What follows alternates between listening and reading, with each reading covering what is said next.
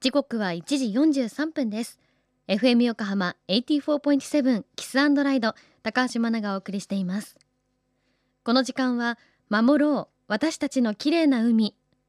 FM 横浜では世界共通の持続可能な開発目標 Sustainable Development Goals SDGs に取り組みながら14番目の目標海の豊かさを守ること海洋ごみ問題に着目。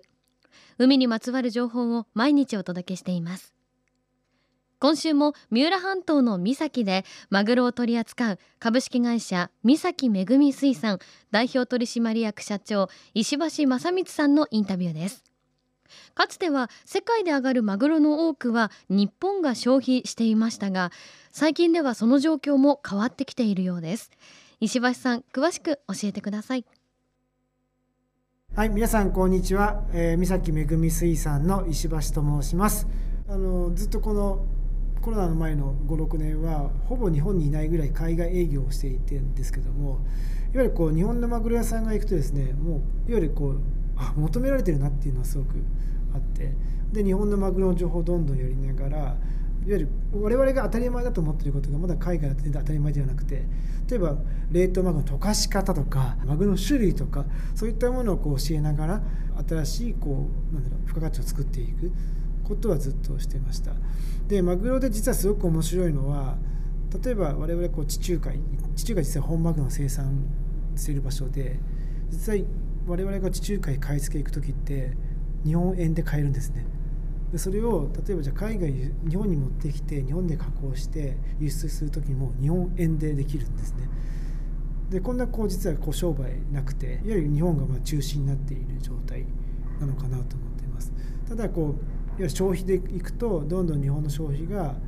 襲ってきて日本の消費者マインドでいうととにかく安く安く。で海外に関してはいいものを食べたいってなってくると本当にこのすごい勢いでこう買えなくなる時代になってくるかなと思っていて。そうなるとマグロが絶滅する前に日本のマグロ屋さん絶滅しちゃうんじゃないかな そんな危惧もあったりして。だからこそ我々よりこう問屋さんいわゆる中間でいる意味というのをもう少ししっかりと分かるような形にしたいなとは思っていて。なのでこうしっかりこう選別をしながらとかもちろんこのマグロ電気を含めた再エネ率を増やしましょうっていうのもその一つの活動ですしとにかくこう10年後20年後しっかりと日本のマグロ屋さんが世界に向けて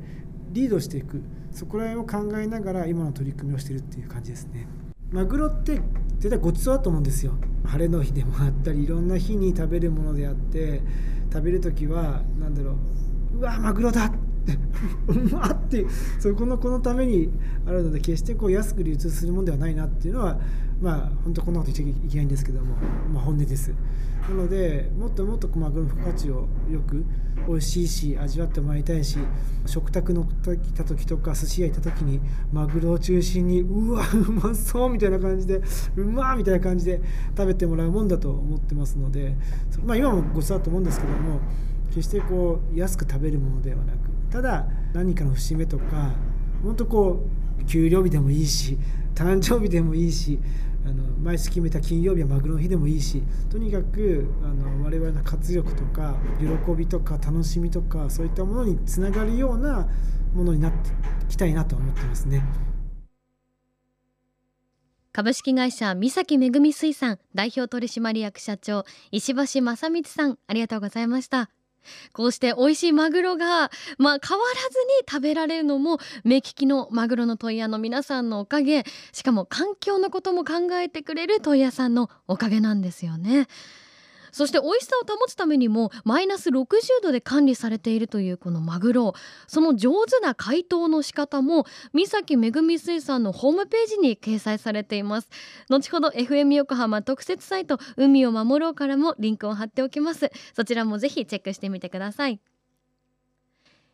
FM 横浜では海岸に流れ着いたゴミなどを回収し海をきれいにしていくために神奈川守ろう私たちの綺麗な海実行委員会として県内の湘南ビーチ FM レディオ湘南 FM 湘南ナパサ FM 小田原のコミュニティ FM 各局。その他県内のさまざまなメディア団体のご協力を得ながら活動しています。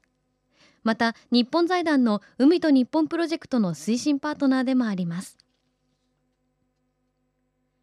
FM 横浜守ろう。私たちの綺麗な海チェンジフォーザブルー。明日もお楽しみに。